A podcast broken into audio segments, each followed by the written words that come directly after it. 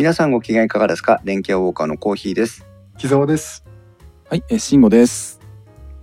今日はこの3人でカメラ3人会でございますよろしくお願いしますはい、よろしくお願いします。よろしくお願いします。はい、えー最初に前説させてくださいこの番組はパーソナリティの勝手な思い込みなどを織り交ぜながら家電やガジェットなどについてゆるくお話しするポッドキャスト番組ですこの配信はクラウドファンディングキャンプファイヤーのファンクラブにより皆様のご支援をいただいて配信しております。収録時点では今回も合計10名の方にご支援をいただいております。ありがとうございます。ご支援の内容に関しましてはこの番組のウェブサイトインスタハイプンウェブでご案内しておりますのでもしご協力いただけるようでしたらよろしくお願いします。またリスナーの皆さんとのコミュニケーションの場としてチャットサイト Discord にサーバーを開設しております。こちらは、えー本日参加のポッドキャスト番組ウッドストリームデジタル生活木澤さんと共同運用をしておりますよろしければご参加ください Discord サーバーの URL は番組のウェブサイトにリンクが貼ってありますツイッターでは「ハッシュタグ電気屋ウォーカー」をつけてツイートしてください。電気屋の木は器、ウォーカーの W は大文字でお願いします。ということで、えー今日カメラ3人会ということで、はいえー私収録マラソン2日目なんですが、すでに5本 ,5 本目でございましおて、疲れ様でおす。疲れ様です。えーしかもなんか今日はあの、ポッドキャスト以外のことでも一日忙しかったんで、もうちょっとヘトヘトな感じになってるので、えーはいはいはい聞き役に徹していきたいなと思うんですが、えー前回のカメラ3人会はですね、えー2020年1月11日に配信をしましたカメラ3人会第11回ソニー α7R4 購入シグマ FP 体験 OMD ということで、えー、慎吾さんと木澤さんに、えーそれぞれの、まあ、うん。テーマでお話を伺ったんですが、今日はですねまあ、えー一番ホットな話題としてはもうねあーそうそう公開収録会場には、えっと、電気屋ウォーカー公開収録史以上最多のですねえー、123456789101112131415名の方に今ご参加いただいております。ね。はい、まあはい我々も含めてなんですけど、えーサーバー耐久テストになるかなということなのでもし。聞きねえー聞こえないとか聞き苦しいとかっていう点があれば、えーぜひその都度タイムラインの方に、えー書き込んでいただきたいのと皆さんのご意見もおタイムラインの方でから拾っていきたいと思いますのでぜひ、えー積極的にご参加いただければと思います。よろしくお願いします。よろしくおはい願いします。まあねなんか毎回毎回この話するのだんだん嫌になってきましたけど今といやまあ今日は収録日は2020年3月21日ですがう、んまあコロナウイルスのねですね。問題があって。ね。うん CP プラスも中止になっちゃったし。そそうなんですよねね。木澤さんがプレスワークでいつも入っている CP プラスですけどえ、今回も会場には行ったんですよねう会。場に行きましたよ。もう私も行きました行きました。ねそうですよね。ああ、そうなんだ。で行って、えー、CP プラス今年は中止になりました看板と一緒に、えー、見てきました。うんあの写真撮ってきました。何かやらずにはいられなかったんでしょうな。二もう人ともね行った。らもう聴代同現象でしたね。ね、本当ですね。っていうか、閉まってんの分かってって言ったくせに。まあ、おかげでね、我々カメラ3人会もテレワークというか、テレ収録ですよ。はいはいはいはい。そうですテテレじゃない収録ってありましたっけっていう話ですけど、ねありません。うんいつもね、こう、ディスコードのボイスチャットを、えー利用して収録してるので、まあ、ぜひね、皆さんも表に出ないでポッドキャストやったらいいんじゃねって話なんですけど、そうですね。はい。今日のテーマは、もう、今回は公開収録の時にテーマも公開してましたので、皆さんご存知だと思うんですが、OMD の話をしようということなんですけど、前回も OMD の話をしてるんですが、えー今回改めてですねまああ木澤さんが今非常にあの悩みに悩んで もうも心の移ろう様をみんながタイムラインで追いかけるという 流れ玉に当たっちゃう人とかね。そうですね前 なんかね回はあれ EM5 マーク3でしたっけ？そうです前回のそう OMD テーマ EM5 は。マーク3の話ですね。そうかそうか。前回の3人会の時は EM5M3 の話をしたんですね。うんで、えー私も今 OMDM1M2 を持っています。で、えー、EM1M3 が出ました。さてこれは買い替えた方がいいいのか買い替えない方がいいのかっていう話もありうん。うですね augm 山形の時に、えー、と柴さんとかとね、あのあとイクラムさんも来てくださってましたけど、えー、と慎吾さんもいて、はいはいえーはい。OMD 勢と、えーアルファ勢がこうねそうでしたね。さまざま意見をこうややり返えやり返してどうすんだあの意見を交わすということですね。殴り合ってというか。そうそうするとねやっぱりどんなにあのもうそんな高いものは買えないよと思いつつやっぱりフルサイズいいよねとか思ったりうんするわけなんですが、そうそう。ここでさんはね、いつ、えーフルサイズにアルファ7系に行くのかどうかとか、そういう話題ばっかりでしたけどねなんか。そうなのそうなんだよ。すごいい木嫌なに澤さんが妙にネタになってたって話は聞きましそうたけど。そうそう。木澤さんがいないのに木澤さんがいつ買うのかって話で盛り上がるんですね。でした。えーはいまあ、ただその前回のカメラ3人会以降ですね木澤さんの方もやっぱり真剣に、まあ、これから今日そのお話を伺っていきたいわけなんですが真剣にその OMDM1M3 とあとはまあえーどうしても OMD では話に出てくる OMD ん？EM1X ですねうん の、まあ、2機種というか2上位モデルについての研究も相当されてるようなのでまあ買う買わないというのはとりあえず置いといて OMD のことを一回しっかり掘り下げてみようかというのが今回のテーマでございます。ほうほうほうほう。でえっ、と私はこうあえて今調べると買いたくなっちゃうので全く調べてないので、えー木澤さんに木澤先生にいろいろこうお話を伺っていきたいなというふうに感じてはいるんですが。はい。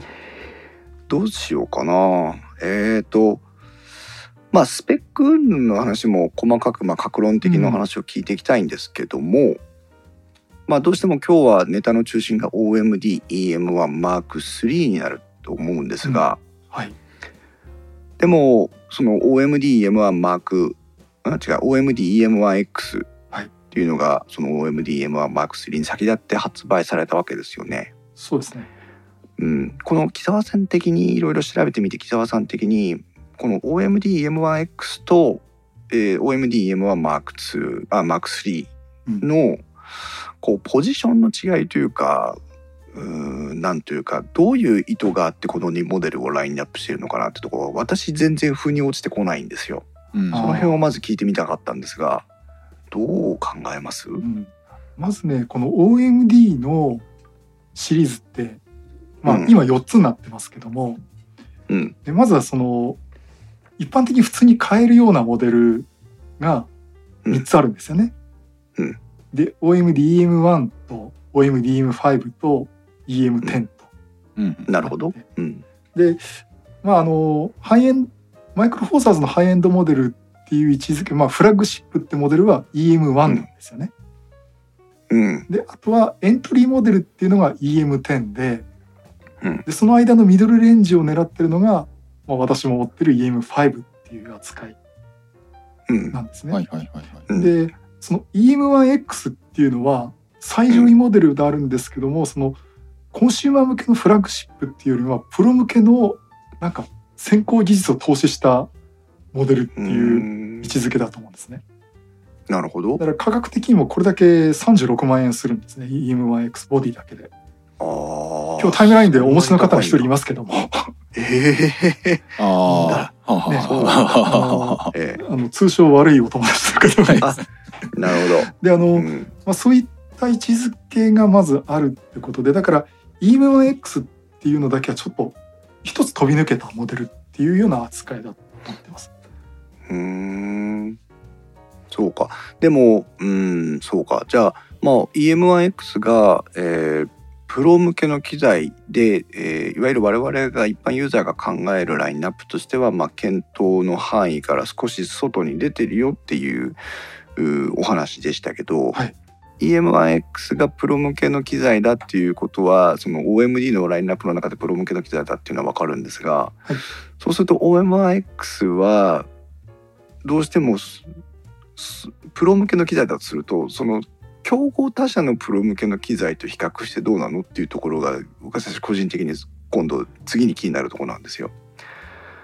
例えばあの、うん EOS とかニコンとかあのそれぞれフルサイズのあーまあプロ用の機材というかね上位モデルがあるわけじゃないですか。はいで当然ソニーも、まあ、ソニーがプロ向けの機材かって言われた時に私はどう判断していいのかどうか分かりませんけどフルサイズ機とのプロ用機材がこれだけある中でマイクロフォーサーズのプロ用機材ってニーズがあるのか？という。その辺はまあこれ慎吾さんも含めてですけど、うん。どう思います？まあ、結局のところあのーマイクロフォーサーズって、えー、とシステムがどうしてもどうしてもって言い方もおかしいな。システムをどうしても、えーセンサーが小さくなってしまう関係上あの画質の面ではっていう話はあるんかもしれないんですけど、ただそれでもシステムってどうしてもこれはあのえーと先ほどごめんなさいどうしてもがなんか繰り返しで口癖になっちゃってるな、えーとシステムがコンパクトになるので、うん。えーそこの、えー、と要素を、えー重要視するっていうジャンルにおいては、まあ、十分そのね、プロ向けっていう使い方できると思いますけどね。なるほどね。木澤さんはどう切ります、マイクロフォーサーズでひょっと一回り小さいんですよね。うん。だからやっぱりその機動性っていうのを考えるとうん。逆にそれでその実際現場でカメラカメラの取り回ししやすいとかね。うん。そういったところではある意味プロ向けの一つじゃまあないかなと思うんそうか。ですね。そうかまあプロ向けに位置づけられたとしてもやっぱりそのマイクロソフトフォーサーズの利点っていうのはどのモデルどのラインナップになったとしてもやっぱフルサイズに比べれば機動性が高いっていうところが一番の訴求点ってことなんだ。実際オリンパスもそういうふうに言ってますね。うーんあのーなるほどね。OMD-M1M3 のカタログの6ページ目に書いてありますけどうん まあ6ページ目っていうかその実際フルサイズだとこんぐらいレンズ大きいのにうん。マイクロフォーサーズはここがコンパクトにできますよっていうのが絵で書いてあってるくらいでして、うん。うん。うーん。おタイムラインに菊池さんが書き込んでいただきましたが私の知り合いのプロの写真家は普通にマイクロフォーサーズを使ってますよっていう、ただし EM1 マーク X に限らないですがっていうことなんですけど。そうか。じゃああーイメージでなんかプロイコールフルサイズじゃなきゃダメなんじゃないのっていうふうに考えてましたけどそんなことは全然ないってことなんだね。うん私はそう思います。うんうんうんううん。そうか。なんとなく自信につながったな。もう常になんかフルサイズに対してのなんか劣等感のようなものに苛まれながら、えー、OMD を使ってるので。うん。なんか私のまだあまりあの EM1M3 のスペックとかをちょっと詳しく調べてはいないんですけどもうん。なんとなくですが EM1X の方がなんかあの胴体とかそちらの方に強いのかなっていうなんかイメージがあるんですけどもねうん。なんか位置づけ的にはあのソニー機でいうところのえっ、とアルファ9か、うん。アルファ9みたいなあの動き物を追っかけるのにはむしろあの EM1X の方が強くてそれ以外の用途については EM1M3 まあんマーク3なのかなっていうちょっとごめんなさいまだそういう印象で見てるんですけれども。うん。なるほど。認識どう？AF とかはどうなのかな。動体って意味では EM1 も今強いですよね。うんうんうんうん。これあのまたタイムラインから菊池さんのおあれツイートですけどもプロサービスがあるかないかが大事なんだそうですというふうなことなんですがこれに今私実は今ピン一番ピンときましてねあのまあオリンピックこれからできるかできないかってありますけどはいはいはいあのオリンピックの会場我々は私は当然オリンピックなんか見たことないんであれですがオリンピックの会場に行くと各カメラメーカーが専用のね修理ブースみたいのを出してサポート窓口みたいなのを出張所を出して対応するなんていうのを、うん。あの映像で見たことがありますけど。そうですね。うん、そういうふうにプロ用の機材としてというよりもプロが使う機材としてのそのメーカーの対応がちゃんとできてるかどうかっていうとこ壊れてもすぐに使えるとかすぐに点検してもらえるとかすぐに対応してもらえるとかって言って仕事に穴を開けなくて済むっていうところがむしろセンサーサイズとかよりも大事なことなのかもしれないですね。ああ確かにそのサービスは重要ですよね。うん、逆にそのうんニコン、キャノンはそれができるけどソニーにそれできるっていう話が出てるの聞いたことありますよね。なるほど。今度ソニーはねこのオリンピックアルファは必ず台頭してくるとう思うんで、んさあうんソニーはどういうふうに動けてるんだろうっていうのは前話ありましたよね。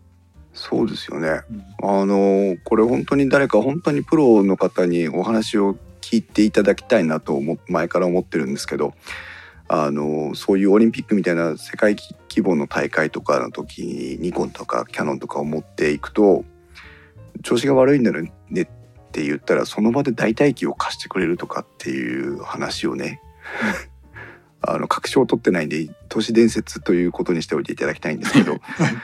あバッテリーとかもあの充電済みのやつをすすぐ交換してくれるとかさなんかそういう話を聞いたことがあってなるほどねってそうでなきゃ仕事にならないよねっていうふうに思ったことがあったんですけどこの辺はきっとあのグルドンとかあとはなんだあユーマグとかの皆さんが もしかしたら何か情報を持ってるのかなと思いますけど後から聞いてみたいところですが。まあなるほど。我々あまりそういうあのプロ仕様がどうこうってあたりあんまり影響がないのであの個人で買う分にはね 正直あの、うんそうなのそうなの。ん極端な話、うん。あのープロ仕様がどうこうというあるいはプロ向けのサービスはどうこうというよりも我々コンシューマーレベルでどういうスペックに差があるのかっていうところがやっぱ気になるところで。うん、で今むしろあどうぞ。うん、で今ちょっと EM1X と EM1M3 のスペック比較やってるサイトどうにか今見つけてみてああはい。うんみたんですけども、うん。EM1X だと被写体検出機能ってんで車とか鉄道とか飛行機のなんか被写体検出 AI 検出がなんか使えるに対して EM1X はそれがないのかな？あ割にあのーいろいろとあの星空 AF とかなんかちょっと違うまたあのジャンルのスペックが入ってるみたいです。あ機能が入ってるみたいですけども、うんそういう差なのかなちょっと正直今2つの差がまだ私もよく分かってない感じですよね。うんこれねあのここの機能は結構その先行的に技術を投入してるっていうところだと思うんですよね。であのプロの仕様で考えると例えばあの EM1 と EM1X ってメモリーカードが2枚刺さるようになってるんですよね。うんね そうですねまあねあのコーヒーさんお持ちでしょうから分かると思そううんでがですすね。ではい。EM1X の方は2枚刺さって2枚ともカードスロットが UHS2 対応なんですね。うんうんうんうん、EM1 は片方だけが UHS2 対応。そうですね。うん、それとあとそのバッテリーもあのでかいボディに EM1 の Mark2 と同等のバッテリーが2つ入るようになってるんですね。うん。つまりそのシャッターチャンスを逃さないっていうか間を空けないで取り続けられる体制っていうのを整えてるんで、そういったところがプロ仕様なのかなっていうふうには私は思うんですよね。そうですね。で私は、まあでもね、バッテリーなくなっちゃったってよく言いましたけど、そんなのあんまり気にしなくていいように、うん間空けちゃいけないようにするっていうことですね。そうですね。まあでも今お話をもう皆さんに聞いてタイムラインからも情報いただいて思ったんですけど、えー、EM1Mark じゃなくて EM1X については、まあ、そういう、えーオリンパスメーカーサイトとしてもプロ向けであることを意識して出したものであって、で我々ユーザー側から見たら、えっと先進のスペックその機能を投入はしてはいるけども、えーそれを買わないと例えば OMD マイクロソフトーサーズの OMD の最高位最上位機種を使ってるっていうことにはならないということでもないという 安心して安心して M1 を買いなさいよっていう判断でいいのかなという気がしてきました。そうですね。うんはい。じゃあまあスペックの比較は多分これから、えーはい EM1 Mark3 の話を聞いていくとその都度その都度スペックの違いって出てくると思うので、うん具体的に EM1 あー EM1 Mark3 の話を聞いていきたいと思うんですが、はいまず OMD というかマイクロフォーサーズというか OMD うんそうだねオリンパスのお家芸の一つでもありますけど手ブレ補正についてですがはい。うんうんうんこれは Mark2 から Mark3 になってどういう性能向上があったんでしょうか？えっ、とまずマーク3になマーク3が5段手ブレ補正だったんですけども、うん。えっ、とマーク3になってから7段手ブレ補正になりました。で7だ。レンズも対応して対応したレンズをつけると例えばうん12100の F4 っていうプロレンズがあるんですけど、はい。あれをつけるとさらに0.5段つくってことでな最大で7.5 7.5段手ブレ補正あれあのー7.5だ。EM5M2 って何だってしたっけ？あれでもすごかった記憶があるんですけど、EM5 があ私持ってるのあれ5段ですね。5段ですよね。あーあー。なるほどあー EM5 Mark2 と EM1 Mark2 の手ブレ補正はほぼ同等ってことですよね。そうですね。うん。それをさらに凌駕して7段の補正が、はい。まあ7.5段の補正が効くようになったってことだ。でこれのオリンパスの方の説明とか、まあ、他のある番組でもカメラ詳しい方が言われてたんですけどうんこれ以上も段数上げるっていうのは地球の時点のことを考えるとこれが限界らしいんですね。地点の、これ以上やる話までいっちゃうんですね。うん地球で使うのはこれがいっぱいいっぱいと。すごい。うんこれはどういうふうに影響が出るんですかねそこはね。うん。ね、そう地球の時点ってとね。地球の時点を検知するぐらい、えー加速度センサーが敏感になってしまうってことなのかな。ああそういうことだとは思いますね。あだからあの地球上であのコリオリ力とかその時点によっーて、えー基本的にあの常に力が加わって、まあ、人間はもう一緒に感性の法則で一緒に動いちゃってるか分かんないにしても、うん。うん。えー、とそれから中立した状態になっているところが基本的にあのなんだあの加速センサーで多分検知する領域だと思うのでそれうがん。地軸の自転の影響にご反応して、えーどっち方向？東だか西だかにどっちかによるんですかねセンサーがね。ああそうね。視点の影響と言われるとそういうふうに考えたくなりますよね。それこそあの本当にあの風光の振り子ってあるじゃないですか。あの、はい。上野の科学博物館とかにあるような、うん。あれみたいな影響が出てしまうってことなんですかねちょっとうん。なかなかうん。ピンとこない世界ですけど、あ私もね。ちょっとそこまでは調べてなかったですけど、ね。はいはいはいはい、まあでも、うん、一言で言えばもう無理ってことですから。ら事実7.5上だこれってあれですよね。結局 ISO 感度が2の7乗分の1にできるっていうことでいいのかな？えーもう少し分かりやすく言ってほしいな。えーと基本的にあの手ブレ補正の1段っていうのはそれこそはい ISO 感度とか、あるいは、えーと FC の1段に相当するはずなのでうん。だから、えー、と同一条件においては7段分の ISO 感度を下げられるという理屈になるんでいいはずなんですけどもうんなるほどね。1相段当一段聞かせるとうん ISO 感度200で取んなきゃいけなかったところが100でいけるとか確かそのロジックでいいはずなんですけども。ああそうか。。ううんんそれは相当まあね EM1M2 を使っていても木田さんのように EM5M2 を使っていてもあのシャッターを半押しした時のピタッと止まった感じはいっていうのは、あの気持ち悪くなるぐらいまあデブレ補正が効いてるっていうのが OMD ユーザーはみんな一番最初に感動するところですけど。そうです本当に。うん、フルサイズいっちゃうとあんなにね止まった感はないですね。これは。うんうんこれはっきり。それが実際あの ISO の、まあ、いわゆる高感度ノイズに弱いセンサーサイズが小さいけ欠点を補う一助になってるのかなと思ったりもするわけなんですが、はいはいはいはい。うん、それが7段レンズを専用レンズを使っていなくても7段いけるってあと2段稼げるってことですからね。はいはいそうですはいね。あのこれプロカメラマンの方に言わせると例えばプロカメラマンってそのブレたりとかボケたりっていうのはあまり許されない世界ですよね。あそうですね。でうんですからその手ブレ補正があんまりそれそれほど性能のいいものカメラで写真撮ってぼもうボケてるとかブレてるとあもう使えないと写真撮るのすら諦めてしまう。例えば三脚もない状態で。うん。ただその状態であってもこの OMD 使うと使い物のある写真が撮れるっていうんですよね。うん。だからプロの方がむしろ驚いてるっていうのはよく聞いたことありますね。うん。なるほど、もうこのこの撮影条件なら諦めない。まあ一か八かかなっていうところがはい。ちゃんと撮れるってことなんだ。そうですそっかすごいですよね。確かにね。なるほどね。うんあうん。あいいですかね。どうぞ。はい。具体的な効果っていうとあの手持ちで4秒間うん。持ってられる、う撮影時間ですねシャッター時間、4秒開けられるってことですか、それがねもう EM1 のマーク2の時点でそう言われてたんですけどうん。マーク3になったら6秒間手持ちでそこまで言われてるんですね。うん。これは驚異的ですよね。そうよね。だから夕暮れとか明け方とかあるいはもしかしたら夜間の撮影とかの時にものすごく効果を発揮してくれるでしょうし、はい。当然日中の時だってね手ぶれ補正当然効くわけですから、うん、そうかそうだよね。センサーサイズも小さいボディサイズも小さい。さらに三脚を持ち歩く必要も少し減らせるってことになればどんどん機動性上がるってことですね。そうですね。うんなるほど。そしてえっ、とセンサーサイズはあセンサーサイズじゃない、えっと画素数は変更があったんでしたっけか？いやこっちはねあの画像処理エンジンは新しくなってるんですけどそちらは全然変わってないですね。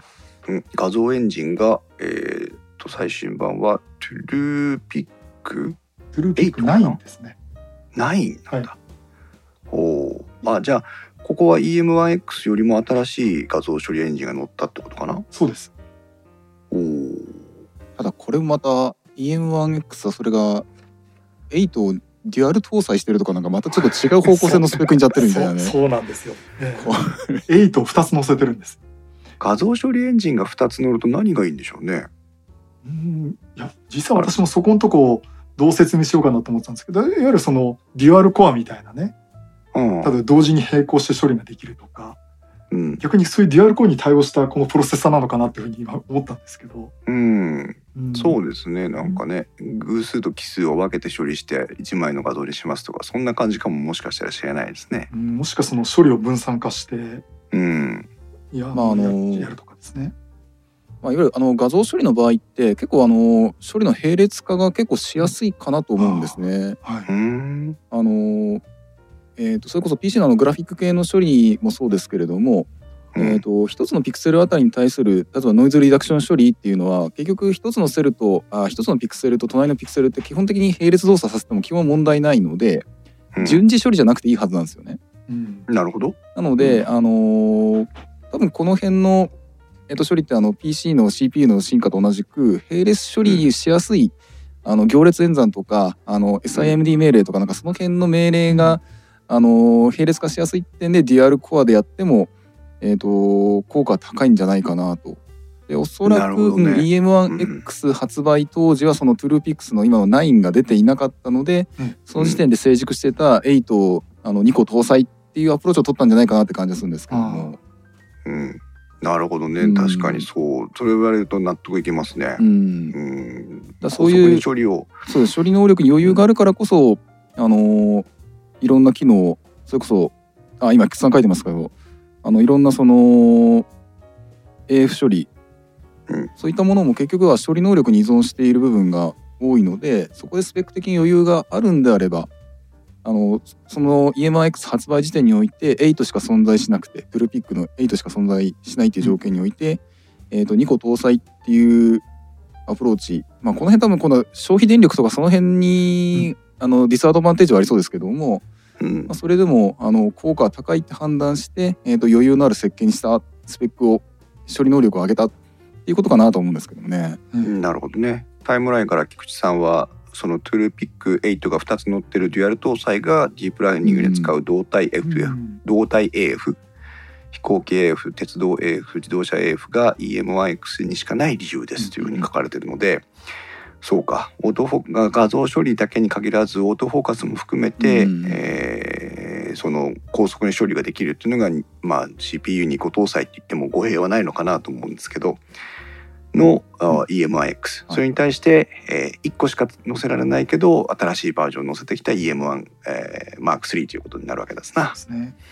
で今あうん。の電力の話も出ましたけどもはいはい結局プロセスあの EM1X ってトゥルピックスそのエンジンを2つ載せてるんでうん電力の話もあるし発熱も相当なものなんですよね。うんあなるほどなるほど。結局はいはいはいはい、そのためにカメラの中にヒートシンク入れてパソコンばりに冷やしてるんですね。そういった冷却機構も入れてるんで そこもねだから根本的にも作りが違うんですよね。EM1X の確かにあのサイト行くとあのヒートパイプが確かにあの放熱構造って載ってますね。はいはいそれですね。うん。ああなるほどなるほど。私もね去年の CP プラスでその説明聞いてはパソコンじゃんこれと思っちゃいましたけど、うん。そこまでしないと、うん。そうなんだ熱がね対応できないんですね。うん。あとね今これうん。菊池さんが今ディープラーニングっていうふうに言われましたけどうん。あの確かに EM1X のこのオートフォーカスの機能がつまり自動車バイクのオートフォーカスと鉄道と、うん。うん。あともうわ私のに狙ったかのように来たあの飛行機オートフォーカス。うん。これもあの載せててやっぱりそれなりに処理させてるっていうところがあってうん。で実はこれ EM1 Mark3 にはこれ載ってないんですね。はいこの後はしてその星空を AF はできるんだけど、うん。飛行機 AF とかまでは載せられないんですね。うん。で去年その EM1X の説明をしてた時にじゃあファームウェアのバージョンアップで EM1 例えば将来出る Mark3 に載せられますかっていうともう構想上載せられませんっつってるんですへえあ無理なんですね。ねもう無理ですと。ファームウェアの限界じゃないんだね、ええ。対応じゃないんだね。本当にあの処理処理能力的なところですかね。ねうん。あとはこのオリンパスのこのオートフォーカスの考え方ってちょっと独特でうん。あのいろんなメーカー今瞳オートフォーカスって出してますよね。ありますでね瞳オートフォーカスって実はオリンパス先行して載せてたんですよ。うんただオリンパス自身がのマーケティングの説明が悪くてみんなには訴求できなかったっていう話をしてたんですけど、うんありましたね。じゃあオリンパスとしてはオートフォーカスどうアインプローチファイマーク2にもとありましたよね。あそうそうそうよくインないファあインファイマーク2か。マーク2にも確か瞳優先のなんか AF があったような気がする。あそうですようんうんうんうん。あのうん瞳だから結構先行して載せてたんですねそうです。ね。ごめんなさいちょっと中断しちゃいました。どうぞ。あいえいえと思います。はいで結局そのオリンパスとしてはそれどういう方向にさらに持っていこうかって時にあのディープラーニングつまりいわゆる最近流行る AI ですよね。うんでディープラーニングでやらせようかって時にとてもカメラに載せたぐらいのプロセッサーのパワーじゃディープラーニングができないですと。うんだったらいろんな特徴を載せたものをピンポイントで載せていこうかっていうことで今、まあ、EM1X では飛行機と鉄道と自動車バイクっていうのを載せました。うんある程度その学習させたものを載せてるっていうところでで学習機能そのものはあんまりないんですけどどうもオリンパスっていうのはうんなるほどオートフォーカスうんそういう方向で持っていこうとしてるみたいですね。なるほどね。まあもうこのご時世オートフォーカスにねあの頼らないってわけにいかないですからね。どんどんそこの性能が良くなってくれるのはありがたいことですけど。うんということは、えっ、と、基本的にあの学習済みのネットワークというかパターンを、えっ、と、搭載していて、えーカメラ自身側で学習するわけじゃないってことですよね。そうですねカメラにはそこまで載せられないっていう話ですね。はい。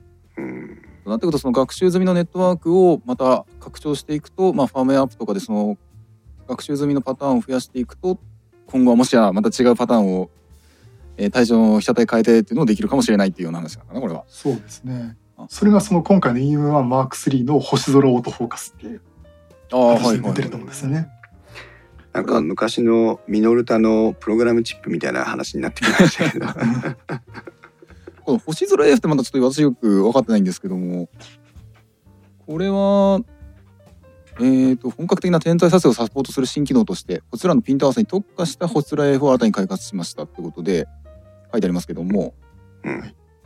これそういう微小なものに微小なものを優先して合わせに行くっていうアルゴリズムなのかなうん、下手したら星空を本当に星空だけを狙ってるかもしれないですね。うん。うん。うんうんうん、結局星空のピント合わせに特化したオートフォーカス。はいはいはい。闇暗闇に光る星星々を確実にピント合わせられるようなアルゴリズムを使ってる。これカタログ 書いてることなんですけど、そういうふうに書いてますね。ちょっとこれは気になりますね。成形写真とかどんな感じなんだろうかってすごい気にはなるんですけども、うんあのあの暗闇であのポツポツと光ってるで光の点でしかない星に、えーまあ、どれぐらいのその状況に対してピント合わせに行くっていうふうに言ってるのか私も分かりませんけど、結構あのオートフォーカスでピント合わせるっていうのは非常に難しいっていう話はなんか天体撮影とかの話を聞くとね書いてある。難しい難しいです、だから天体撮影とかする人には結構色めきだったっていう話を聞いてますけどね。あなんかすごいあのホームページ見ると星空 AF は星空撮影に特化した機能のため通常被写体では AF が動作しませんとか言ってますね。ああそこまで。しましませんなんだね。しま。せんですね。で街明かりなどが入るような明るい撮影環境ではピントが合わない場合があります。だそうです。あー。本当に暗いとこの AF に特化してるんだこれうんあこれ面白そうだな面白いですね。えオリンパスはそういうとこねピンポイントで狙ってきてるんですね。うん。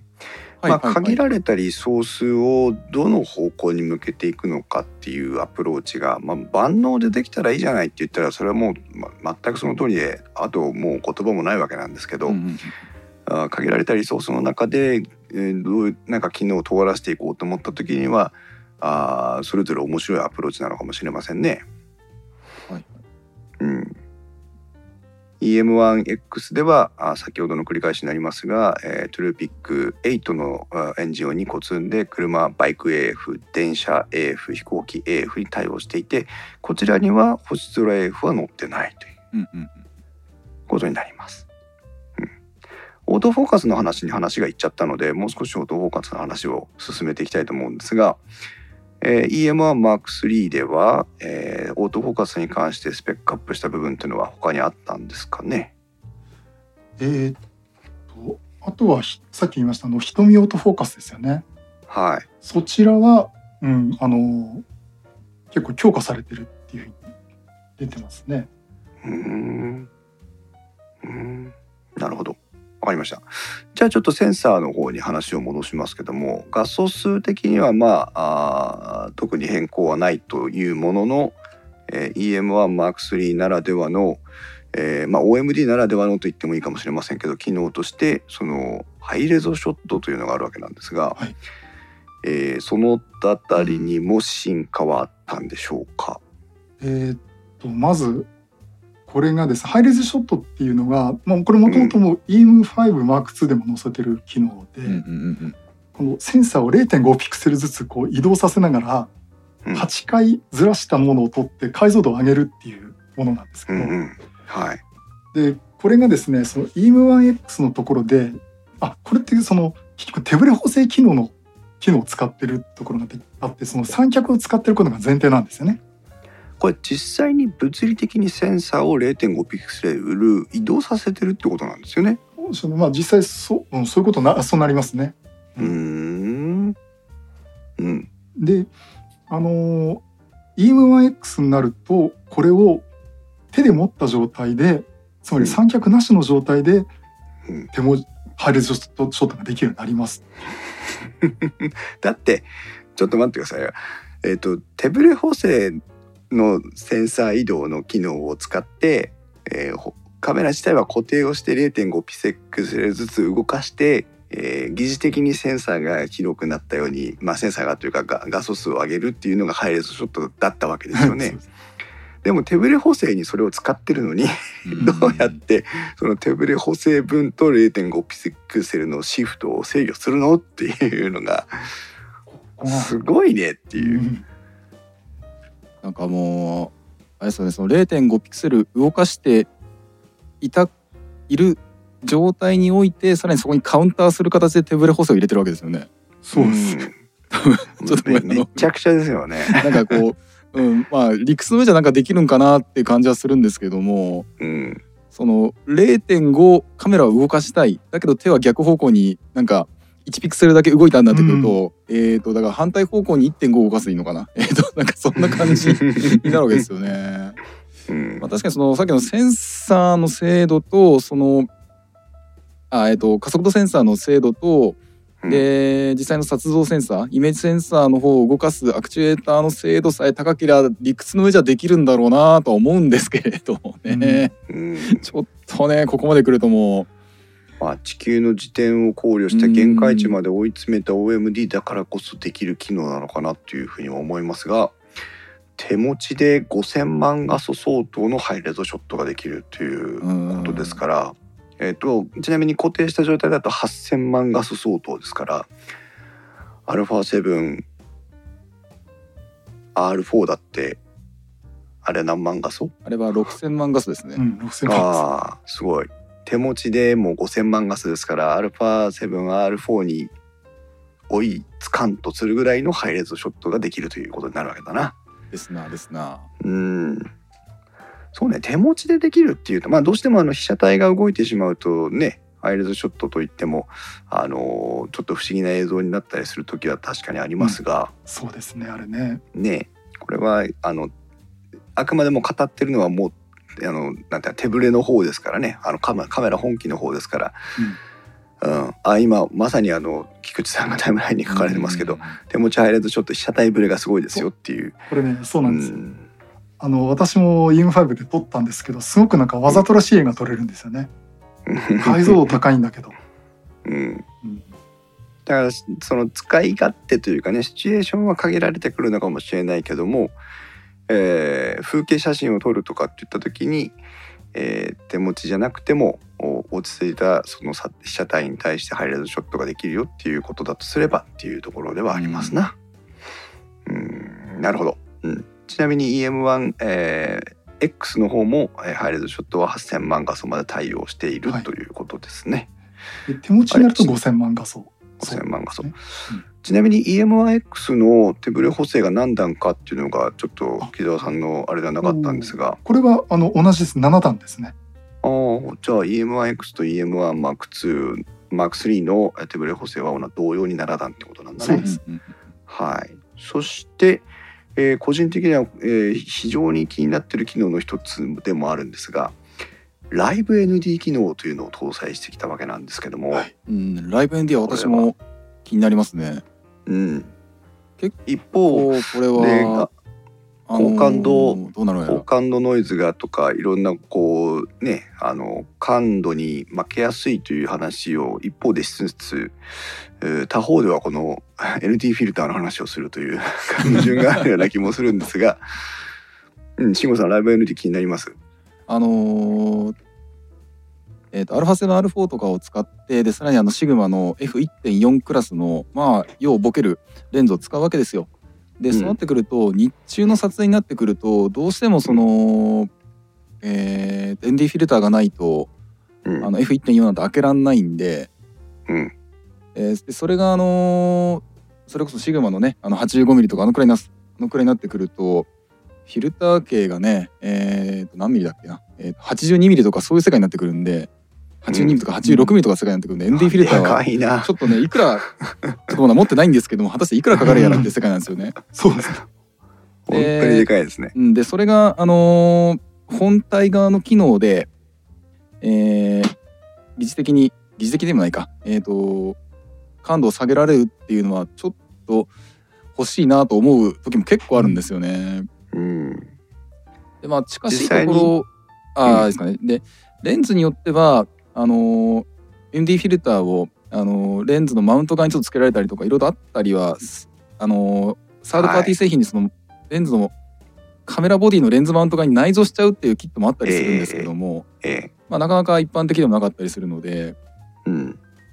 それがねあの本体側の機能でやれるっていうのはあの同じような意味であのシグマの FP も ISO 感度6まで下げられるとかってああいうのもあったりするんで ちょっとそういう方面の機能はちょっと興味はありますよね。ああ私もこの ND フィルターについては今えっ、とね何段だ 4ND4 と8と16持ってんのかな？3枚 ND フィルターを持ち歩いてるんですけどあー一度も使わずに当然帰ってくることだってあるわけですよ。で今慎吾さんが言ったようにそのフィルター系が違ったりすると、うん。ねその辺の、ね。じゃあいくつバリエーション持ってなきゃいけないの？って話もあったりするので。何枚買えばいいんだってね。そう非常に悩むところなんですが、えーこれでもどうどうなんだろう？これ木澤さんはあんまりご存知なのかご存知じゃないのか分かりませんけどライブ ND は実機で試されたりとかししました？えっとねこれは実機で実際はあのなんだっけ去年の EM1X で触ったことあるんですけども実はい。際流れてる滝とかを撮ったわけじゃないんで、うんうんなあそうか、うん。そうかそうだよね。で見てなかったですね。ただその説明の画像映像とか見てるとつまり N2 から32の5段で例えば流れてる滝のやつがこう白白い線に見えるかどうかっていうのを実際こう撮る前に分かりますよっていううん。のを見せてくれましたけどね。なるほど、うんタイムタイムラインから菊池さんが NT フィルター好きですって書いてるんですけどえ ND400 とか平気で使えますよとか書いてあるんですけどさすがさすが菊池さん。ND400 って私聞いたことない。ND400 ってレンズじゃなくてあの蓋じゃないんですかっていう。ND400 ってあるんですね。すごいななるほどまあその ND フィルターが、えー、と2から32まで、えー技術的に再現できるライブ ND 機能を搭載したというのが EM1M3 でこれは、えー、Mark2 にはない機能でしたし、えー EM1X にはあー同等のものが搭載されてるわけですね。そうですね。そうですね。なるほど。えー、あーなるほど。タイムラインから菊池さんは流れる滝は誰でも考えますが、普通に交差点でバスが移動して流れる絵とかが撮れますっていうそうか流し撮りをしようとか、あーまあ日中にこうなんか人が流れてるような絵を撮りたいとかスローしちゃったのね。あとは逆にあそういのう人を消すってのもよくやりますよね。そうそうそれああなるほど。うん観光地とかで、うんあの人がたくさんいるところでも結局長時間録画ができるスローシャッターができるってんであれば動いてる人をそこから消せるみたいなことで使うともよく聞きますけどね。うんなるほどね。いろいろ突き詰めていくといろんな技があるわけですね。はいあの私も東京駅の丸の内の写真をね人を消して撮りたいなと思ってたんですけどなかなか、うんはいはいはい。ちょうど今菊さんにもそういう使い方もできるよってことでね、ちょっと実際は試してみようと思ってたんですけどねまだやってませんけど、うんなるほど。なるほどね。はい、わかりました。というのと、あとは、えー、まあ、プロキャプチャーモード。プロキャプチャーモードは EM1 Mark II にもなかったっけ？あこれマーク2にも載ってましたマークあの EM5 にだけ載ってなかったかうん、プロキャプチャーは確かありましたね。そうですあじゃあこれはもう最初から載ってるんですね、そうだね。そして、えーここも大きいポイントだなと個人的には感じてたんですがいよいよ USB Type-C による給電が可能になって本体での充電と給電とが対応になったってことなんだな。そうです、うん、これいいですよいいねで。すよ。わざわざバッテリーの心配とかあと専用の電源ケーブルとかね心配せずに USB 1本で給電しながら撮影ができるという。う、ん。EM5M3 って確か USB-C にはならなかったんですよね確かね。あのいあのやっと USB の B マイクロ B になったんですよ、ん。今まで独自規格独自が汎用ようやく汎用になったってレベルなんでうんすよね。まあしょうがないのかなって気もするけど。も ちょっと、うん。まあそんなこんなでスペック面でえちょっといろいろまあえー特徴的な部分を切り取ってきたわけなんですが、まあねスペックなんてのはカタログ見れば分かることなので、えーそれはまあ復習ということであれですけども実際この、えー、と私その製品選びをしたりえー実際にこう、えーどういうものがいいですかっておすすめのものないですかとかって聞かれた時にそのインサイトという言い方をしますがその感性をのボタンを押してくれるかどうかっていうところが一番あのいわゆる所有欲とか満足感とかにつながるなというふうに思ってるんですけどもじゃあこの OMD-EM1M3 のその実際に触った感じシャッターを切ってみた感じファインダーを覗いてみた感じっていうところがどうだったのかっていうところを牧沢さんに聞いてみたいところなんですが、まあ、ざっくばらんにどうですか？実際触ってみて。えーっとですね。まあこれ発売直後にあのヨドバシカメラマルチメディ横浜っていう私の担当横浜なんですけど。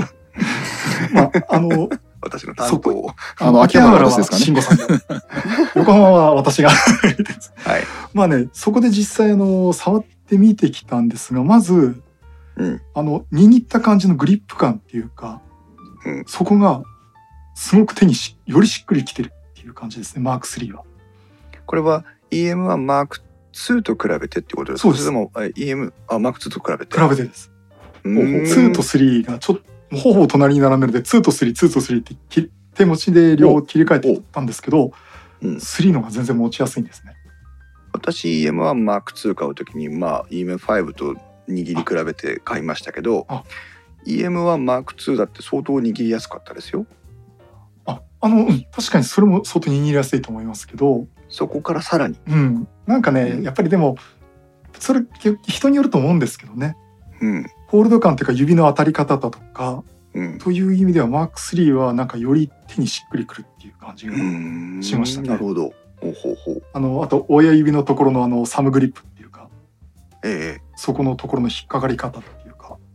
うーん。おう。あそううん。あのボディの外観はあまり EM1 マ EM1M2 からそんなに差はないのかなと思ったんですけども。あのそうですね。サイズもほとんど変わらないはずなんですでけどやっぱり。すよね。ググリップのとこ違うと思います。ね。あちょっと今度握り握り比べてみます。うん。握り比べてきます。うん。で多分でも私と逆の意見の方もいると思いますね。はい。まあね好みの部分もありますからね。そしてそして？うん。あとねこれもちょっとスペックが明確になってないんでわからないんですけどもうん。連射性能に違いがあるのかなっていうのがあってですね。うん。あのスペック上は秒間18コマの連射が効くんですね。それ変わってないんですよ、うん。ただ例えば連射をバーッとカシャカシャカシャカシャって取った後に例えば私の EM5 なんかはメモリーカードに書き込み終わるまで次の写真撮れないんですよね。シャッター押せないんですよ。あだからーはい。EM1 は写真撮れるんですけどうん。どうもマーク3になるとそこのスピードが上がってるんですね。メモリの書き込みの。だからある程度メモリ書き込み中でもシャッターを押すとすぐカシャカシャカシャっていうふうに撮れるんですね。まあ、あのねメモリ書き込みが、ね。バッファが溜まってくるとシャッターを押せるタイミングがちょっとずつ空いてくるっていうのがあるんですけうんども、うんうんそれがすぐ短い状態にすぐ戻るっていうのは EU あマーク3の方が早いんですね。これはあの実感でっていうことあですよね。そうんじゃあ野鳥撮影とかしてるイクラマさんとかはこの辺は非常に気になってるところかもしれませんね。うんそうか。うーんあとあれかあのー新しくセレクターが加わったのかな。はい、うんマルチポイント。これもはいこれどうですか？触ってみて。ああのーこれは実際 E-M5 にはなかった機能なんでうん。いざ触ってみるとすごくいいですね。オートフォーカスっていうかフォーカス当てたいところここだっていうのをジョイスティックっていうかなあのコントローラーでではいはいはい。移動させてうんうん決定できるんであこれはあると便利だな。フォーカスフォーカスポイントの移動に使う機能なんですね。そうですすね。ああそう多か。分それ以外の機能も割り当てはできると思うんですけども、うん。うん、ファインダー覗きながら指で親指で位置を調整するとかできるんであこれいいなっていうのはんあいいでありましたね。あれ EM1 マーク2でどうやってたんだっけ？タッチで変更してんのか。タッチかあの十字キーですかね多分、うん。あ十字キーだ。十字キーだ。それが、うん、あのスティック撮影になるのであスティック操作ができるようになるのでうん。斜めとかあるいはまあ傾きは見てくれるのかな？あの移動速度ももしかしたら変わるかもしれないですけどもああカチカチカチカチとんするんじゃなくて、グッと押し込むとそっち方向移動できるにという。うん、グッといくかなと思うんですけどもね。だからこうっか。撮りながら調整したいっていうシーンだとすごくあの操作性が良くなったっていうのはいいと思いますね。うんこれねあのいつだかのカメラ3人会でね慎吾さんとねはいはいはい。それこそアルファの話をしてたんじゃないかなと思うこれはいはいはいはううんうろ覚えですけど、えっ、とスティックもあって十字キーもあるんだぜバカじゃねえのっていう話をねなんかしてた気がするんです。でもどういう評価でしたっけ私？あのそれはふ2つもいらないんじゃねっていうのは私の意見だった。あれああはいはいはいはいイオスかな？何の話だったかな？忘れましたけどね。なんか近しい話題したような記憶がありますね。うん、だけど今実際にこうオペレーションを想像して、まあ、私も実際その、えー、とオートフォーカスの範囲の移動をこうこうやったりするときに確かに十字キーでカチカチカチカチやらなきゃいけないのは面倒くさいっていうのは確かにあるなっていうのは今思いますね。はいはいはいはい。うんそうか。ただあの、うんやっぱ十字キーの感触も結構重要かなと思っててうんあの α7R3 のあの十字キーあーこのジョイスティックっていまいちちょっと感触が良くなかったんですよねだからあんまりそんなに対応しなかったんですけれどもうん。た、だ R4 になってその感触がよすごい良くなったんで今は随分使ってるんですねかなり。おおそうなんだ。あのーさんこれ？そうそうそう。でこれで EM1 マーク3のジョイスティックの感触まだ私そこの握ってはきたんですけどジョイスティックいじくの忘れてきちゃって。ああ ちょっとまだ試してないんですよね。どうです？これ。割と自然に使えましたね。はいはいはいはいはい。うん。これ押し込みには対応してるんですか？えーっとねどうなんだろう押し込むと中心点に戻って戻る動きしましたね。そうなんだ。うんじゃあ押し込み操作もあり、えースティック倒しの操作もありなんですね。だからそこの設定どうなってるかっていうのは覚えてないんですけどね。うーん。逆にあの α7R3 の時ってその押し込みの感触があまり良くなかったんであまり私使わなかったと思うんですよね。押し込みがぐにゅっとした感じになっちゃってて一層その押し込みなしでもっとクリックリッとこうあのスティックが入ってくれる方が嬉しかったかなって R3 の時は思ったんですけども、うん。R4 は逆にそこはしっかりあの感触が、あの残るようになってるんであのよく使うようになったってのもあるんですけども、なるほどね。そこも意識して今度また EM1 マーク3触りに行かないとダメですねこれはね。えそうですね。大事ですね。先ほど言ってきます。はい。うんなるほどなるほど。ううんだんだん分かってきました。なるほどね。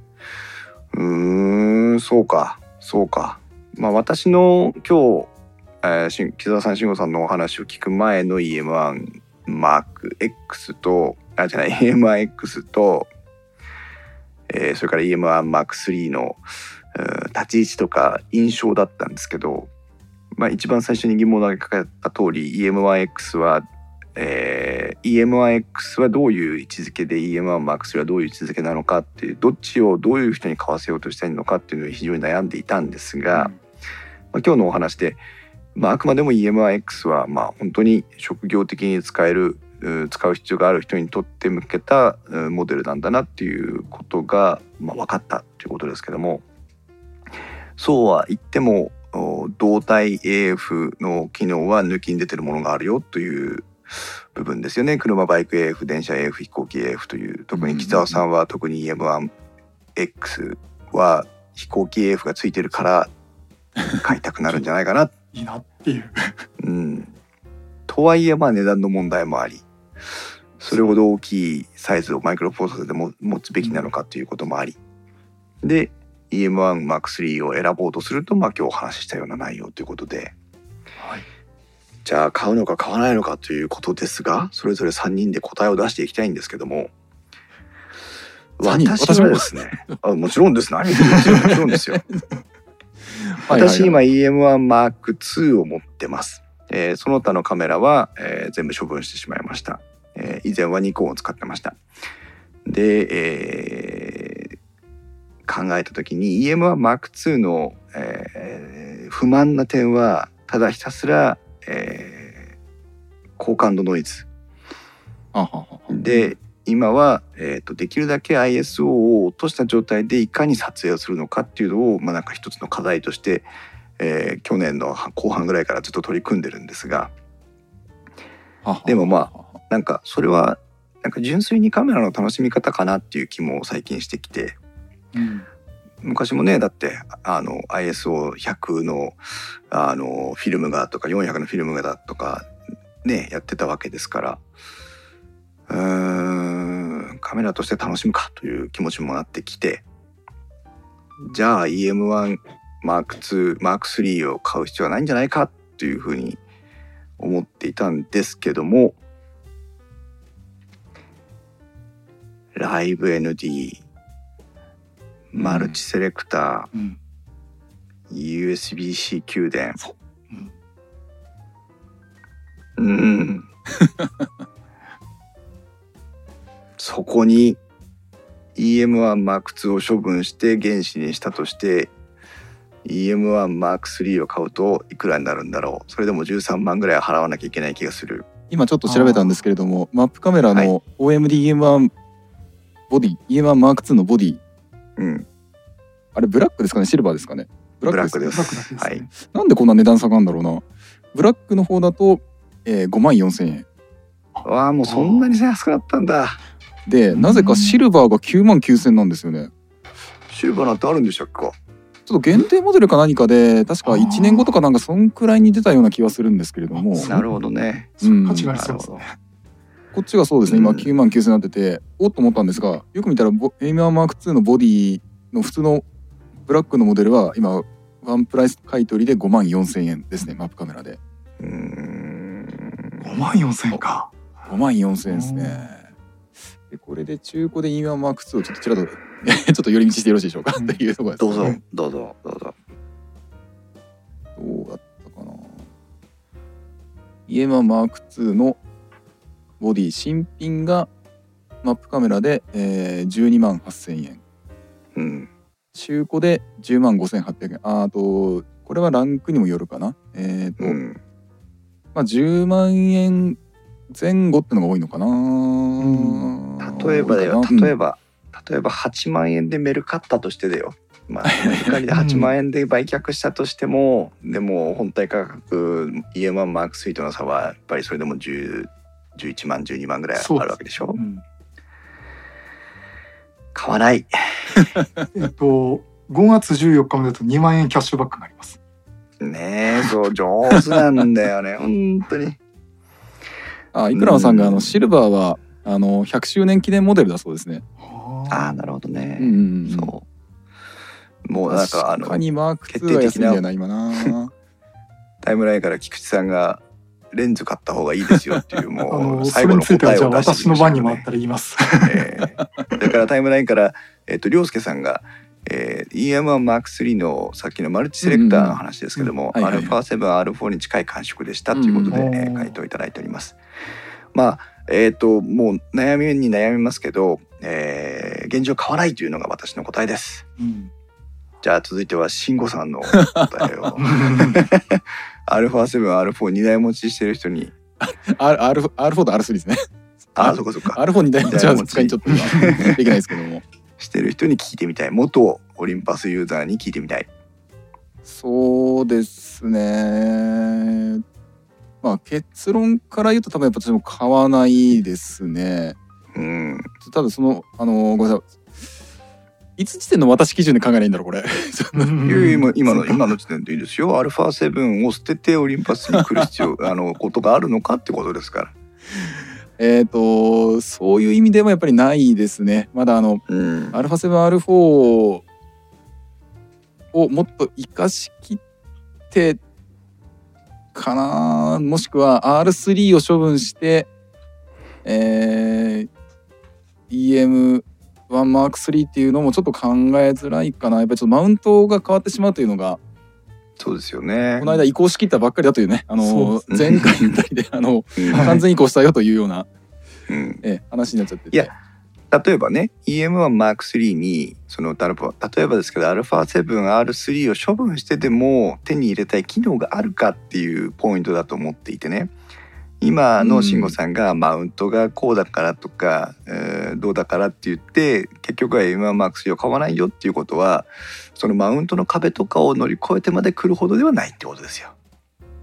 今日今話したスペックがさ、あの強いて言えばうん。あの結構私あのそれこそ模型とかあの辺の物撮りをやるので、うん。そういう意味では、えー、とマイクロフォーサーズの被写界深度の、えー、と深さっていうのは結構、あの気にはなるんですけれどもただそれでも、うん。えとうん、オリンパス機のハイエンドモデルを手に入れてまでっていうところまで行く勇気がないっていうのもありますけどね。ああその必要性だったらだって EM1M2 とかでもいいわけですもんね。そうですねそうですね。うーんなるほど。うん、あとはまあポートレート撮影においても、えー、とそれこそ40150と EM1M3 っていうのと,、えー、と α7R4 でシグマのアート系のレンズっていう風にやるのは夢ではあるんですけれどもうん、そこまでしてえっ、と今乗り越えたいか乗り越えるほどの価値があるかっていうとそこまでは今見出せないっていうところですかね。なるほどね。うん。うん。なかなかなか。なか、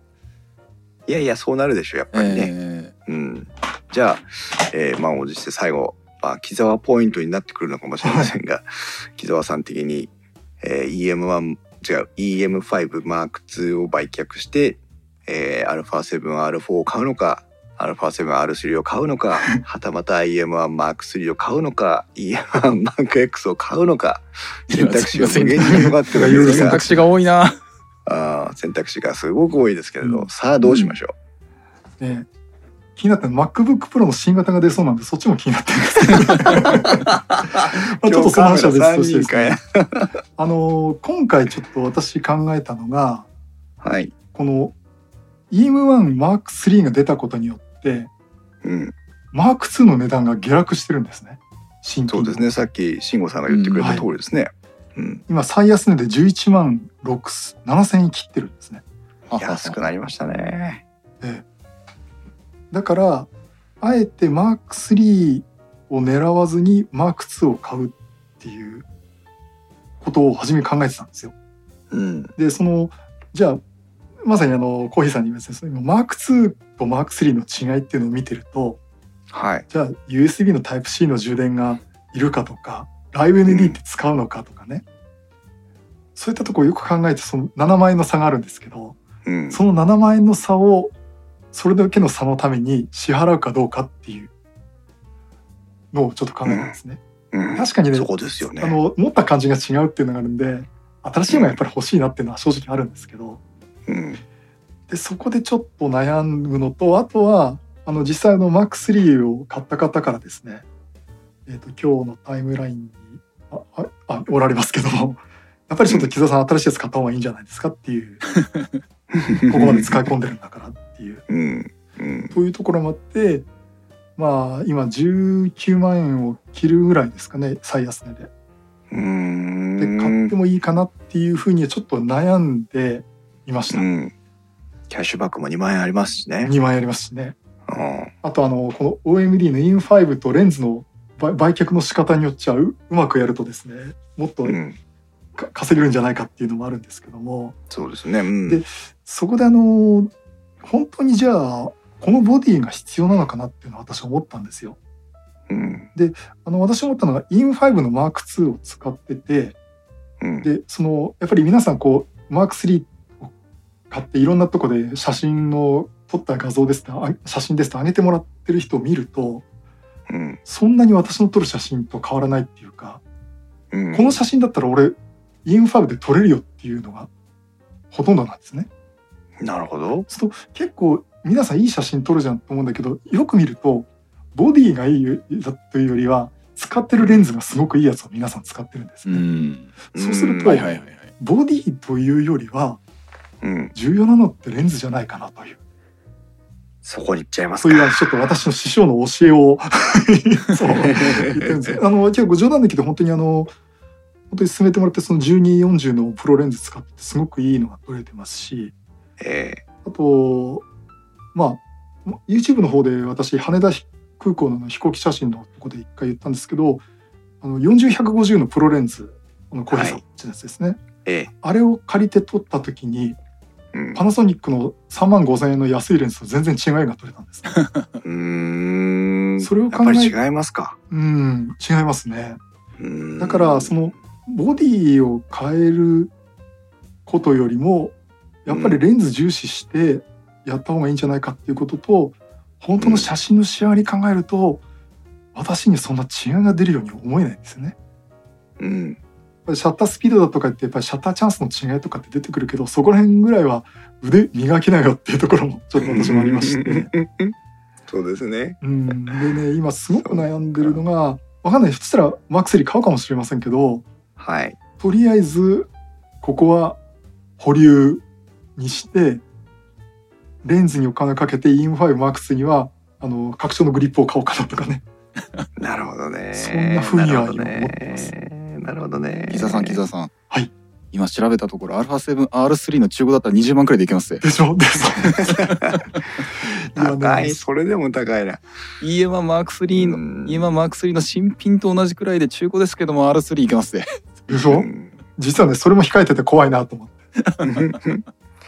あの木澤さんの考え方にまためちゃくちゃにしちゃいそうですけどあのバッテリーグリップ買うといくらでで ND フィルターを例えば3枚買うといくらでって考えた時にうん。そのコスト差っていうのもねあ。の本本体で今回ほらライブ ND もついてるわけですからうーんバッテリーグリップは持ちやすさで改善してくれればあーそれの分でどうなのっていうところもあるかなと思うんですけどその辺どうですかね？あのねうんすごくそこは悩んでますね。バッテリーグリップも多分1万5,000円ぐらいですするでしょうね。ううん。ん、でフィルター買って1枚うん。8,000円から1万円ぐらいするのかな？わかんないですけど。で私そんなね三枚。ND フィルターをそこまで使おうっていうあそうか。ないんですよ。そうかそうか。うん。それならまあ話違います気になってるのはその握りやすさとか USB-C の充電だとかうん。あとボディがでかくなって安定して持ちやすいっていうまあ握りやすさですね。うん。逆にそっちの方を重視してるんでうん。本当に私が必要なのは何っていうと実は無理に IN1 にする必要ないのかなってなるほどね。こ感じはしてるはい、1時間10分にわたり EM1M3 の話をしてきて結論誰も買わないというね、であの ことになりますけど。であの散々私 Facebook でみんなとそういうやり取りをして買っちゃった人が2人ぐらいいるんですけど、なるほどねあの。私の流れ玉に当たっちゃったっていう方なんですね。えータイムラインから玄ちゃんさんがソニーに行ったらレンズも高いですからねっていうことをおっしゃっておりますが、そうですよね。うん。あー。えっ、とね私も結局うーレンズが今2本になりまして、はい。えー最初はキットレンズでついてた1240のプロレンズかな、はい。はいを使ってたんですけども、えーそれから40150今木澤さんからもおお話しいただきましたが40150のプロレンズを買いましてこれもねあ中古で買ったはずなんだよねマップカメラか、うん、富士やカメラかうんその辺で。中古で買ってね15万だか14万だかそれぐらいしたはず。あのテレコンバーター付きのものですけどうん。まあ、実際そんぐらいですよね。ね。で買いましたけどいいですね。でしょう。おおななんかねあれ俺の EM1M2 ってこんなに綺麗な写真撮れるんだっけ？って思うぐらいあの条件が良かっただけなんだと思うんですけどあの綺麗な写真が撮れてあやっぱりスチール撮影って面白いよねって最近ほら動画ばっかりにちょっと気持ちが向いてたもんですからあやっぱり写真って楽しいねって綺麗な写真撮れると嬉しいねっていう風にうん思わせてくれたのがこの40150だったんですよ。素晴らしい。いいじゃないですか。そう。あのあんまり実用できてないんですけど本当にね楽しい。はいはいはいはいはい。そう。あのまあ何を取ったかって娘の保育園の今4歳なんですけどお遊戯会なるものがありましてね。で暗いステージの上で光量の足りないところで、まあ、ステージの上は明るいんですけど、はいはいはい。娘大きなホールの真ん中くらいから娘を望遠で抜いて撮ったんですけどいやー今年一番ぐらい気に気に入った写真だなと思ったのがその やっぱりそれです4050だったっていう。なんかやっぱ違うんでしょうね。まあでも1240のプロレンズと比較してるわけですからあのそんなに大きな違いはないはずなんだけどやっぱいいなと思ったね。で木澤さんが何にさんがね。これがあの今今タイムラインにもある菊池さんにお借りした40150を使った羽田空港の、着陸のとこですね。いいですね。これ。これがね奇跡の一枚ですね私にとっちゃ あコリジョンランプがついてタイヤスモークが出たこの瞬間も撮れたっていう、まあ、タイミングの話もあるんですけどやっぱりこのレンズでやっと撮れたって感じですね。ーうんいいですね本当にね。これはあれでしたっけ？うんあのー木澤さんのあのえっとライブ配信の時に確か紹介してたあ写そう真ですそうです。ええここれが YouTube で確かあのご説明されてましたよねそうです。ええこれで使ったやつです、ね。はいはいはいはいはいはいこの私の推し機の787 うんなるほど。わかりました。今日じゃあ今日の結論は、えー、オリンあ EM1M3 は、えー非常に先進の技術を取り込んで手ブレ補正地球の時点に挑戦する手ブレ補正7.5段を搭載し手持ちでもハイレゾショットで5000万画素を実現しライブ ND で ND2 から ND32 までの ND フィルターを実現し星空 AF というう非常にニッチなオートフォーカスを実現し マルチレセレクターを搭載し、うん USB-C 給電を搭載したスーパーモデルですけども全員買わないということで今日のお話になります。そして EM1MarkX はもうねトゥルピック8を2個ついでとかっていろいろありましたけどやはり誰も買わないということででもとてもいい、えーものに仕上がってるんだなっていうことは多分、えー今日ここにライブ配信に来ていただいている皆さん全員が多分なんとなく実感していただけたことなのかなと思いますね。はい。うん。まあコストさえ予算バジェットさえあれば間違いなく EM1MAX 買いなさいよって話でね。我々どうしても原資が限られてますから選択をせざるを得ないという厳しい状況ですけど。なおかつね今すでに持ってる機種があるってあたりがなかなかちょっと抵抗がありますよねそうね。そうね。そうそうそうそう。ね。だから私2年前にも持ってなかった時に今の状況だったらマーク3と40 1240のやつをローン組んで買いますねこれ、うん。はいはいはいい。今からちょっと本格的にやりたいって方にはおすすめします私は。ズバリ。なるほどね。木澤さんあの40150の話ばかりあのレンズのことではしてましたけど、はい。あのイクラムさんが持ってる 300mm F4.0 っていうあのもありますけど、これね。こっちはどうなん？だ私と慎吾さんがあの augm 山形の前夜祭であはいはいはい。リクラムさんからこの300ミリを搭載した OMD を借りてあのファインダーを覗いたら「ん?」ってキャップが閉まってんのかなっていう反応を 2人ともしたというね。キャップが閉まってるかと思ったら遠くの何か誰かの頭だったか黒い壁だったかよく分かんなかったんですけども、そう。とても室内ではピントが合わせられないっていう。あれはびっくりしましたね。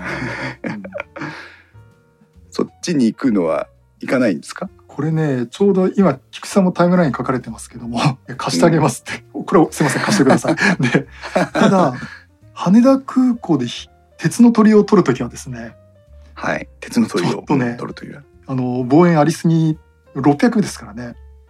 そうですよ600ミこれをその狙って取るのは厳しいかもっていう話をされてましたね。で私もちょっと300だとどうかなっていうのは思思ってましたね。あれ今うんこの上げていただいているあのフリッカーのこの写真はこれは望遠端ですかね。望遠150あだったと思います。うんうんえっ、とエグジフ情報を見るととあれ？125ミリ？125か。だからもうちょちょっとそうですね。120これは35ミリ版換算かそれとも実証これ実？か。じ実際のやつだから実際はだから250。ああなるほどなるほどなるほど、うん。そっちかそっちか、うん。そうね。でそれでこの写真が出てくるってことはやっぱり木澤さんには40150ぐらいが一番いいってことですね。逆にちょっと寄りすぎちゃうと狙えないんですね。うん。うまく。ましてあのズームレンズじゃないから調整のしようもないですからね。ええそうそれなんですよ。うん。これで300例えばこの写真を撮った位置からこの飛行機を狙った場合に300にしてしまうと本当にあの例えばなんだろうノーズの部分だけがデンとくるというような感じでなかなかアングルがやっぱり難しくなっちゃいますよねこれね。うんね、確かにそういう写真撮りたい時はいいかもしれないですけどね。はいはいはいはい。ちょっとトリッキーな構図を工夫しないとなんか作品としてちょっと成立しなくなっちゃいそうな感じもしますね。だから例えばイークラムさんのようにその鳥の写真撮る時にあの照準器なんて EE-1 っていう照準器あってそれと合わせて使って300ミリで撮るっていうのだったらいいのかもしれないですけどね。タイムラインから玄ちゃんさんは「私はやる気装備で行く羽田はシグマの150600です」って言ってますね。歩きそう。うん。150600すごいね。うん、あでもそうよ寄せたいって時に600で撮る余裕があったら欲しいとこはあるかもしれませ ん。うんまあちょっと単焦点で600ミリ相当1本はちょっときついかうん、な。そうですね。うんうんかやっぱり2台持ち？ねああ、そうです、ね。やっぱり。う。うんんなるほどなるほど。じゃあ羽田っていうのはやっぱりその40150がやっぱり使いやすいまああのまあそれこそあのどういうふうに作るかとかどういうふうに取るかだとは思うんですけど、うんやっぱ40150から入っていくのがいい感じなんですかねやっぱり。そうですね。うん。まあ飛行機写真自体がねそこまで寄って何を切り取るのっていうところもありますからね。ドアを撮る被写体として。そうそうだからさ。ちょっとそうですね。うん。それが作品となり得るのかっていうところでやっぱりそこまで寄ってもしょうがない。鳥とかだとねそこまで寄ってもその大きさですからあれですけど飛行機は被写体が大きいですからね。う体の情報量というかね、ちょっと差がありますからね。うん。その辺はどうなのかな？ちょっと逆にちょっと飛行機写真におけるちょっと新しい世界を開拓するっていう意気込みでいくって面白いかもしれないですけどね。いいですね。タイムラインから菊池さんはどこから撮るかにもよりますが京浜島はいと呼べるのかな、京浜島からあ B 滑走路着陸なら40-150で OK ですというようでもう何が何だかさっぱりわかりませんが あのーちょうどね飛び立つ飛行機が見える公園があるんですよ。はいでそこで撮るとちょうどいいっていう感じです。えーあの羽田空港の違う場所なんですけどね。うんなるほどねあ京浜島翼公園ってこっちの方かなこれは。ちょっと今 Google マップでその京浜島っていうのを見てるんですけども、はい。あ羽田空港のえっ、と、えー北というか北西のあたりにある京浜島っていうなんか埋め立てこのピンと直線上の輪郭は埋め立て地ですかねこれ。埋め立て地ですね。ここみんなそうですね。んなるほどでそこになんか京浜島翼公園っていうのが羽田空港側になんかあるみたいな空港側の辺にあるみたいな感じなんでそこから確かに撮ると羽田空港の滑走路なんかどこも確かに望めそうな感じがしますねこれは。うんあのーちょうどね飛び立つところをはい今ちょっと今タイムライン上げましたけど、ほうほうえっとちょっと羽田空港の周辺の地図上げましたけどもはいはいはいはい。今丸つけて すいませんちょっと番組聞いてる方は申し訳ないんですけど丸つけてるところがあの京浜島の左下の左下の京浜島翼公園ってやつではなく？えっ、とですね。あそこからも撮れます。あそうですね。城南島。京浜ああ菊池さんすいません。そうそうそう。京浜島はちょっと違いますね。左下の方ですよね。今丸つけてるあたりの。そううん。うんうん。まずその城南島とか、うん。えっ、とその京浜島あたりからやるとその北方北方向に飛んでいく？北西方向に飛んでいくやつが離陸の方を捉えられるって感じですかね。そうですね。あああああのー B 滑走路だったかな？うん。そのよ横で撮れたりとかですね。しますね、はいはいはいはい。ええ。なるほどなんかあのね。福岡空港でもなんかこんな感じであ。のなんだっけ飛んでく方向で確か構えられましたけれどもね。確かにこれはアングル的に面白そうですね確かにだからこっから撮ると私の言ってるレンズの話とはまた感覚が違ってくるかもしれないですね。はいはいうん。あでも菊さん曰くそこであれば40150がちょうどいいって話なんですよねそうですそうです。はあはあはあはあ航空写真も奥が深いですね。羽田空港たった一つの話なのに。そうですここまでこれやっぱ私も一回取りに行かないな ね行きましょう。はいはいはいはいはい。そういう感じですね。ということで皆さん EM1MAX3 のお話参考になりましたでしょうか？ぜひね、えーか電気屋さんに行っていただいて実際にカメラを触っていただいて今あー聞いた内容を思い出しながらああーこれがそれかこれがそれかっていうふうに確認をしていただいてですね、えー EM1 Mark III の良さを実感していただければなと思っております。はい。この番組に関する感想はツイッターでは「ハッシュタグ電気屋ウォーカー」をつけてツイートしてください。ツイッターあとはディスコードでは、えー電気屋ウォーカーのネタ探しとかあとはまあカメラ写真の部屋とかもあったりしますので、えーどうぞ気軽にお越しいただいて、えーいろんな意見交換をしていただければと思います。ということで、えー今日はお二人ともありがとうございました。はいありがとうございましたありがとうございました。それでは皆さんまた次回の配信まで。さようなら。さようなら